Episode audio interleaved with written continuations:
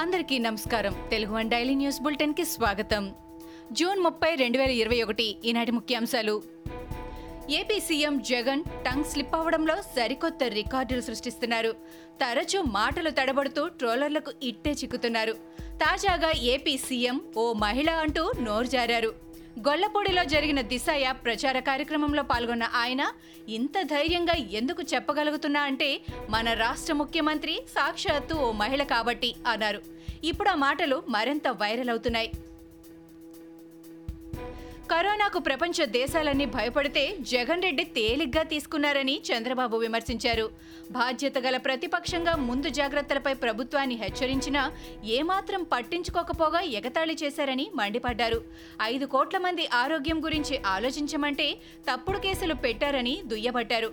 కరోనాకు వ్యాక్సిన్ రూపొందించిన భారత్ బయోటెక్ కులం రంగు పోయటం నాగరికత? అలాంటి వ్యాఖ్యలు చేసిన ఈ ముఖ్యమంత్రికి బుద్ధుందా అని చంద్రబాబు ప్రశ్నించారు.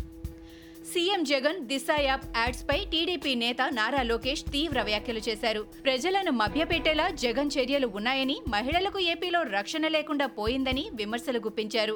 శవాలపై పేలాలు ఏరుకునే వారిని తలదన్నుతూ అత్యాచారాలపైన కోట్లు దండుకుంటున్నారు జగన్ రెడ్డి.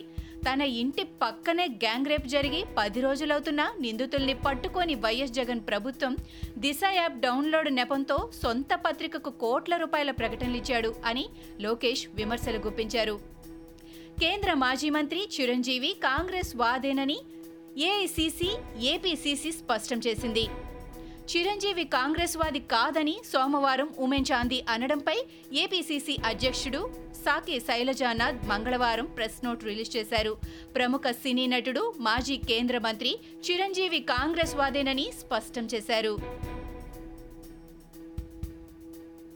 ఆర్థిక లావాదేవీల చీటింగ్ కేసులో మంత్రి కొడాలి నాని మాజీ డ్రైవర్ గుమ్మడి ఫణిను గుడివాడ వన్ టౌన్ పోలీసులు అదుపులోకి తీసుకొని విచారిస్తున్నారు.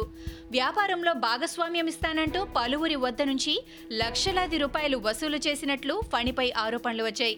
డబ్బులు ఇచ్చిన వారు వ్యాపార భాగస్వామ్యం వివరాలు అడగడంతో ఫణి పరారయ్యారు.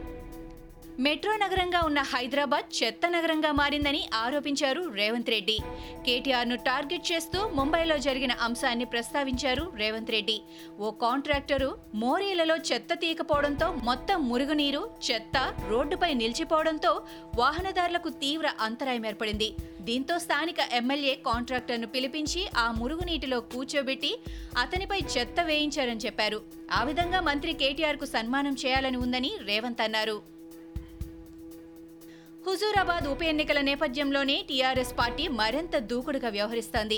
స్థానిక నేతలను తమ పార్టీ వైపుకు తిప్పుకుని బీజేపీకి చెక్ పెట్టే ప్రయత్నం చేస్తోంది. మంత్రులు కొప్పులు ఈశ్వర్ గంగుల కమరాకర్లు హుజూరాబాద్లోనే మకాం వేశారు.